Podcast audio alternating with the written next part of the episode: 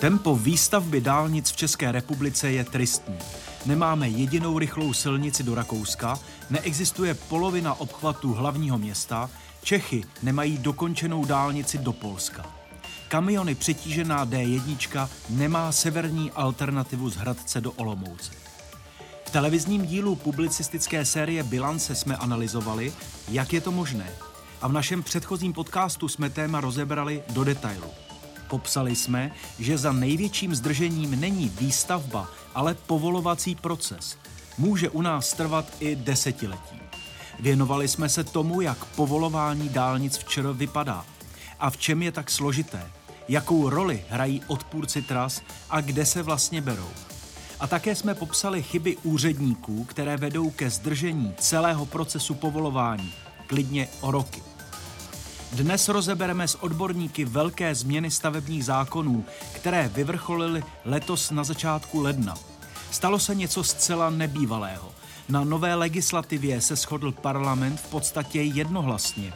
Můžeme tedy předpokládat smršť nových staveb? Já jsem Filip Černý a posloucháte podcast Bilance.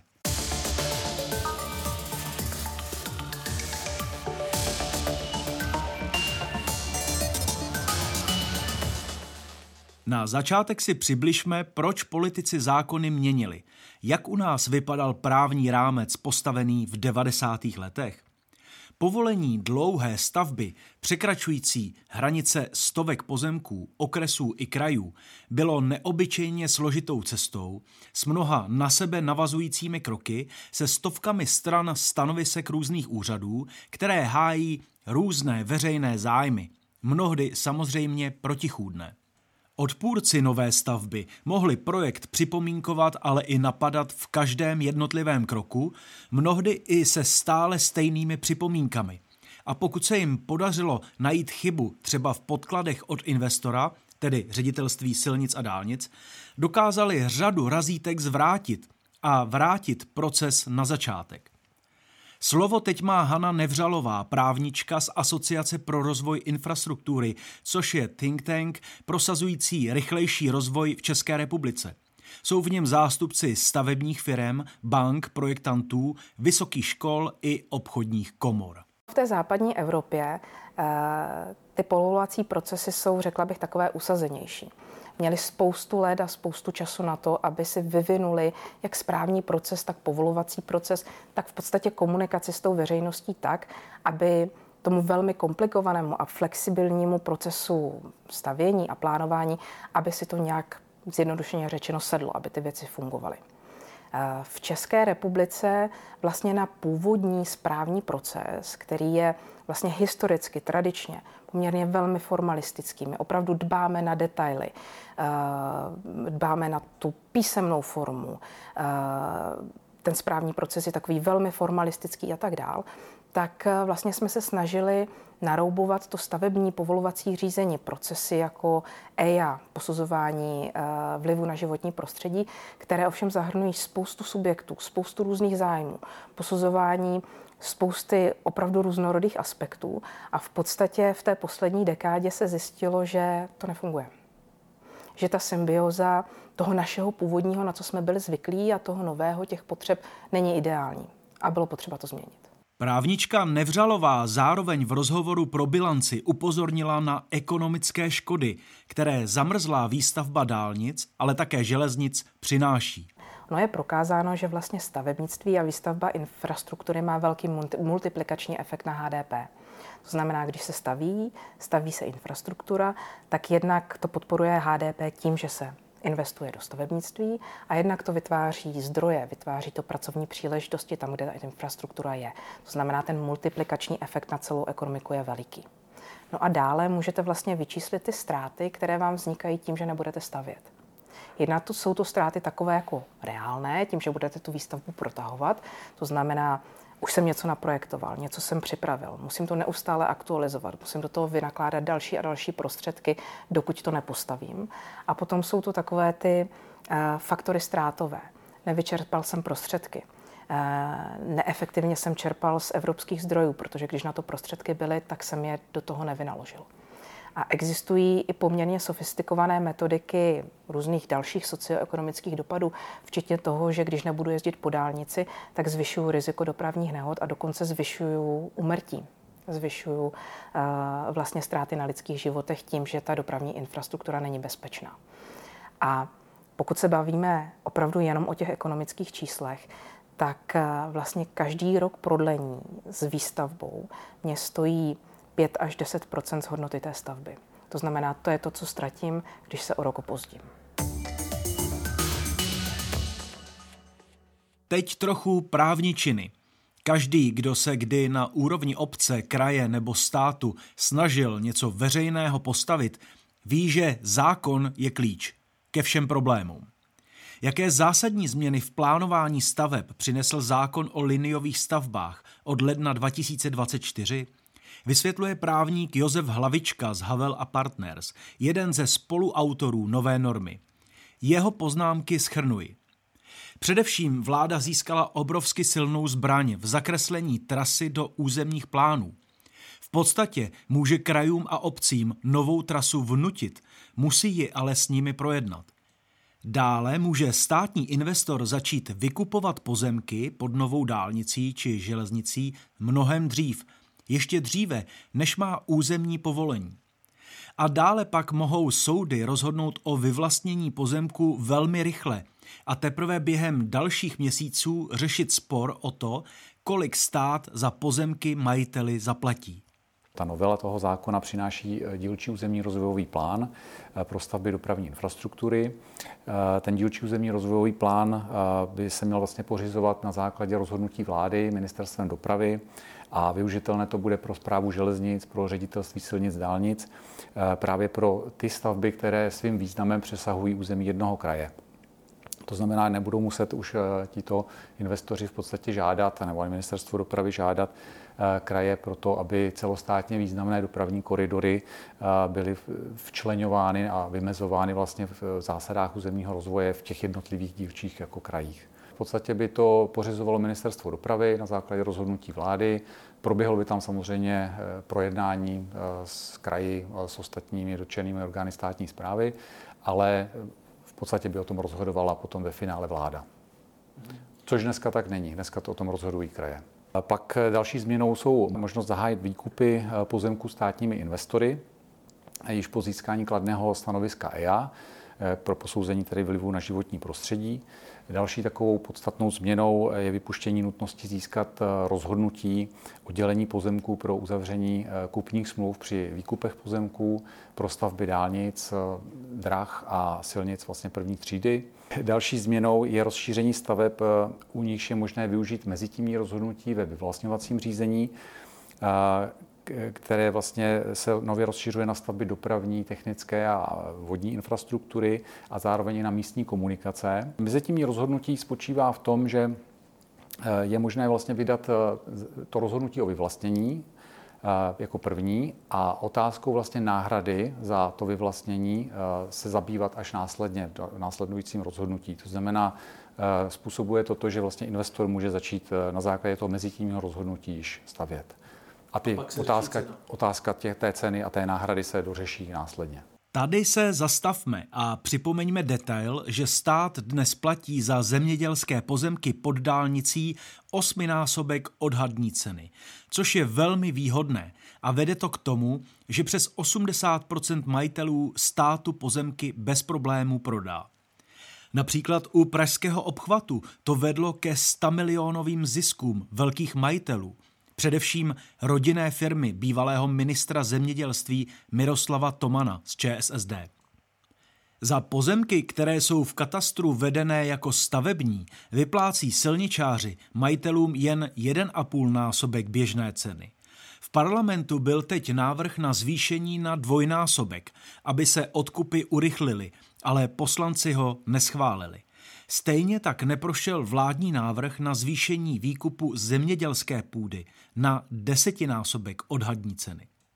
Podívejme se, co dalšího ještě politici nepustili dál, jaké změny nepodpořili. Odpovídá právník Josef Hlavička. Další takovou podstatnou změnou, která tam byla navržena a která si myslím, že by mohla pomoci při tom povolování zejména těch vysokorychlostních tratí, tak byla návrh na kompenzace obcím v podobě zavedení poplatků za zábor té plochy, které ty vysokorychlostní tratě na jejich územích budou mít. A to by samozřejmě mohlo také přispět jako k jednoduššímu prosazení těch a povolení těch, těch staveb. Existoval ale i návrh, minimálně v diskuzi s jednotlivými rezorty, že by celé to řízení společné, to územní řízení a stavební řízení, bylo bez možnosti jaksi odvolání, že by tam jako nebyl další druhý stupeň. To ovšem u dopravních staveb neprošlo. To u dopravních staveb neprošlo, to je pravda. A ten důvod, proč jste to zvažovali, že by to byl nástroj, který by byl účinný, byl jaký? No, my jsme to i navrhovali, ale řeknu, nebyla vůle u ministerstva dopravy, aby se tam toto, toto navrhlo. Jak vám to vlastně potom ten úřad zdůvodňoval, že eh, se jim nechce tady do toho jít? E, tak já nevím, jestli můžu mluvit jako za ně, ale jako co mě řekli, tak, eh, tak ten důvod byl ten, že tvrdili, že pokud oni udělají chybu v tom jako prvostupňovém rozhodnutí, takže ještě mají možnost to opravit v rámci toho rozkladu, který je tam podán. A pokud by tam tady to, ten druhostupňový jako e, možnost opravy nebyla, tak by to šlo rovnou k soudu a že by to jako by bylo další, ale což já si upřímně teda nemyslím. Na toto jsem se musel zeptat i ministra dopravy Martina Kupky.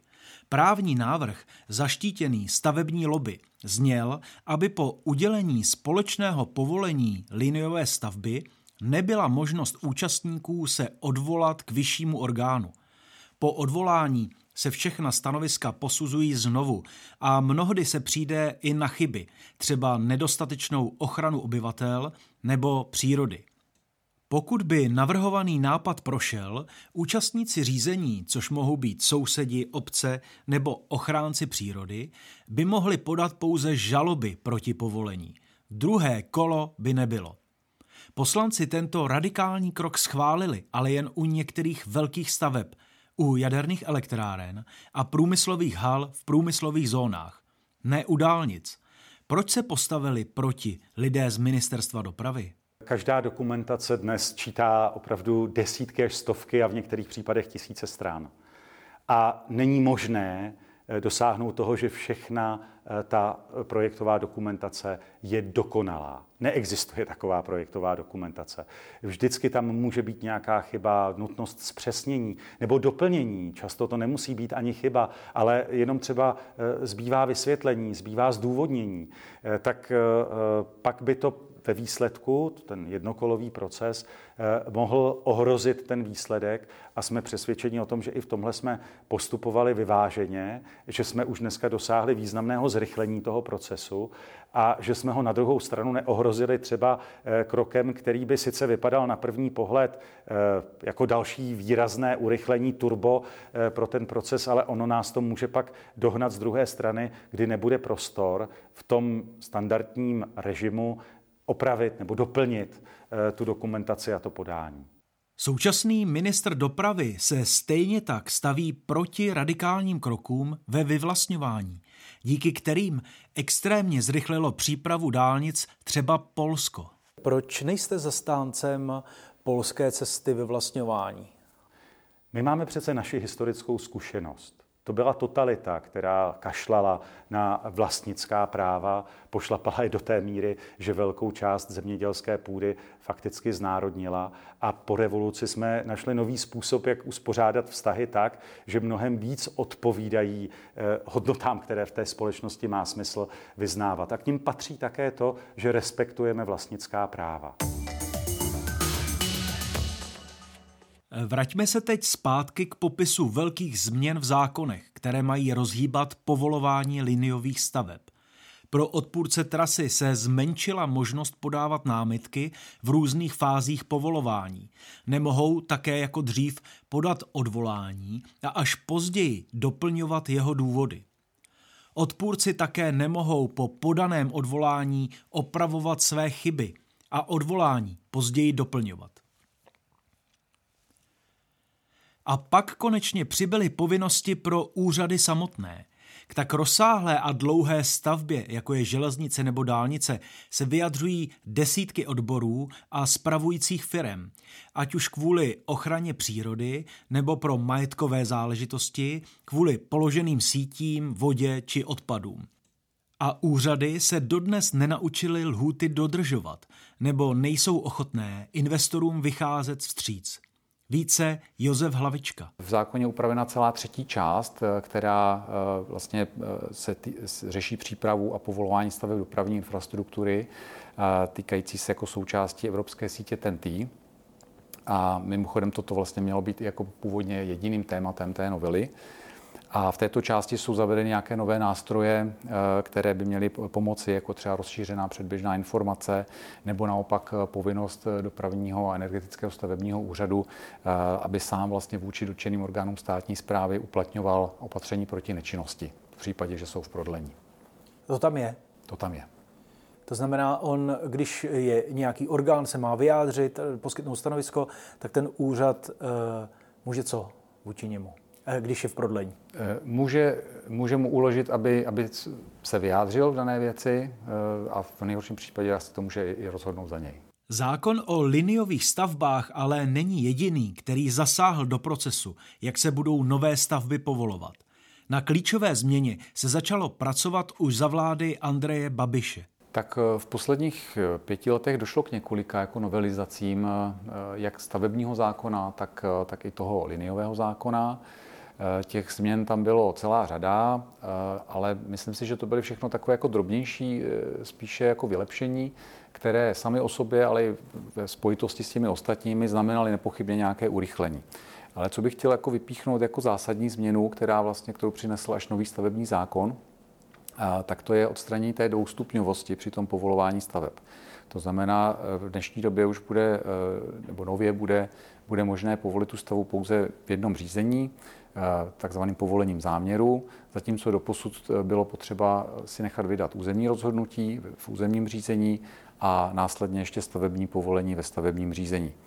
A to ve své jaksi komplexu, eh, když započítáme všechny lhuty, možnosti podávání námitek, odvolání, možnosti podávání správních žalob a různých jako dalších obstrukcí, tak vlastně bylo jako asi největším takovým, jako řeknu, zdržením těch, těch přípravy a povolování těch dopravních staveb. Na ministerstvu dopravy teď vznikl stavební superúřad s názvem Dopravní a energetický stavební úřad a jeho šéf Martin Kozák právě nabírá lidi.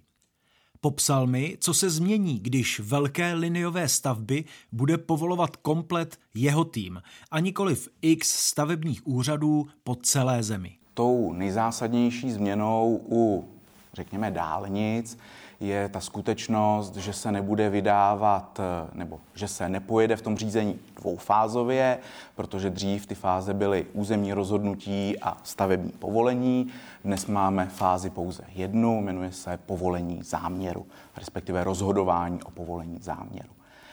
A tahle ta fáze bude teda probíhat sloučeně, a v této fázi se bude posuzovat jak teda umístění té stavby, tak ty stavebně technické záležitosti.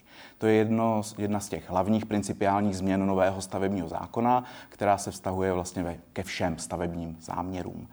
E, další změnou je, že když se ty stavby povolovaly takto dvoufázově, tak se nám následně po tom územním rozhodnutí e, štěpila ta stavební povolení podle jednotlivých stavebních objektů. To znamená, že stavbu dálnice povolovalo tady ministerstvo dopravy, pod tím si představíme primárně teda tu linii, to dálniční těleso a ty nejbližší objekty, ale například přeložky energetických sítí, přeložky místních komunikací, silnic první třídy a podobně povolovali jiné stavební úřady. Takže se nám stávalo to, že tu stavbu jako takovou povolovalo i 15, 16, někdy i 20 stavebních úřadů. A v v rámci tohoto konceptu pak docházelo k tomu, že se nám eh, množila odvolání. To znamená, že proti každému tomu stavebnímu povolení eh, bylo podáno odvolání a tím docházelo k tomu, že se ten proces natahoval. Takže nyní jsme ve fázi, kdy bude jedno odvolání a proti, nebo v rámci toho jednoho povolení my povolíme všechny ty, ty stavby. Takže jedno rozhodnutí, jed, případná jedna, jedno odvolací řízení a případný jeden soudní přeskum. A jaké jsou nyní odhady klíčových stakeholderů na zrychlení velkých staveb? Podle Martina Kozáka z Ministerstva dopravy už zákonné změny posledních let přinesly urychlení a tempo jednotlivých kroků, na jejíž konci je úřední razítko, už se moc urychlit nedá. Větší tlak na rychlost může vést k chybám a ty žádný odpůrce staveb, ať je to obec, postižený majitel nebo aktivista, neodpustí. Chyby znamenají vyhrané žaloby a nakonec velké zdržení. Můžeme se bavit o zrychlení jako celého toho procesu povolování staveb, ale nikoliv asi o zrychlení toho jednoho, jednoho dílčího úkonu, který my v tom rámci vykonáváme. Tam si myslím, že jsme opravdu díky všem těm novelám liniového zákona a díky tranovému stavebnímu zákonu se dostali na to minimum. Samozřejmě nějakými dílčími kroky eh, jsme schopni zkracovat ještě, ale neřekl bych, že eh, je možné dosáhnout nějakého jako výrazného, skokového zrychlení, že všechno bude o x let dříve. A co slibuje ministr dopravy Kupka? Tohle všechno vždycky má nějakou setrvačnost. Aby to mohlo začít fungovat, tak se totiž eh, i ty změny musí dostat k projektantům a musí si je osvojit. Eh, ta změna je poměrně závažná. To, že eh, najednou nevzniká nejprve dokumentace pro územní rozhodování a následně teprve dokumentace pro stavební povolení, ale je to vlastně jedna Eh, dokumentace, která je eh, laicky řečeno o něco složitější než ta původní dokumentace pro územní rozhodování, ale zase o něco jednodušší než ta dokumentace pro stavební povolení, eh, klade obrovské nároky na všechny, kteří se tou přípravou staveb zaobírají. A říct teď jasně, ano, znamená to úsporu přesně dva roky a 27 dnů je nereálné. Ale čeho jsem si, za co jsem schopen se postavit velmi pevně, že jenom eh, zrušením toho jednoho eh, dlouhého prostoru pro odvolání, eh, pro další spochybňování mezi územním rozhodováním a stavebním povolením můžeme u těch staveb získat rok a v některých případech i dva. To tak nepochybně je. A e, dalšími těmi kroky, e, kdy už nepřipouštíme znovu a znovu se vracet k jednou vypořádané věci, tak získáváme další významný čas. E, já si troufnu tvrdit, že to zkrácení celkové doby příprav teď opravdu může, a ono to bude individuální podle náročnosti, ale znamenat zkrácení na polovičku i na méně. Vraťme se na závěr podcastu ještě k představitelce združení, jež lobuje za posílení infrastrukturních investic a staveb, které mohou posilovat ekonomiku země. Podle Hany Nevřalové z Asociace pro rozvoj infrastruktury by bylo třeba jít se změnami ještě dál. Podle jejího návrhu by stát například mohl schromáždit vydávání množství úředních stanovisek do jednoho procesu a na jeho konci říct – tak toto jsou podmínky, za kterých se bude stavět a tyto různé zájmy v území budou nebo nebudou vyřešeny tak a tak. Znamenalo by to ovšem posílení stavebních úřadů a oslabení jiných orgánů, které mají hájit jiné veřejné zájmy, třeba zdraví lidí nebo přírodu. Za mě, kdybych to měla schrnout, tady tu jako povolovací část, tak za mě tam trošku chybí nějaký rozumný třetí nebo někdo rozumný, kdo vlastně bude vážit ty kolidující veřejné zájmy. Oni, i když v tom systému všichni se budou snažit dělat, co nejlépe umí a k čemu tam jsou povolaní, to znamená, stavební úřad se bude snažit nějakým způsobem projít tím procesem povolení stavby, orgány životního prostředí se budou snažit chránit životní prostředí, památková péče se bude snažit chránit eh, památky, tak eh, ten moment se tam setká spousta naprosto kolidujících veřejných zájmů a vlastně ten stavební úřad nemá možnost mezi nimi účinně rozhodnout nebo vážit nebo opravdu efektivně nějakým způsobem vybrat řešení. A to je podle mě věc, která jako výrazně zdržuje.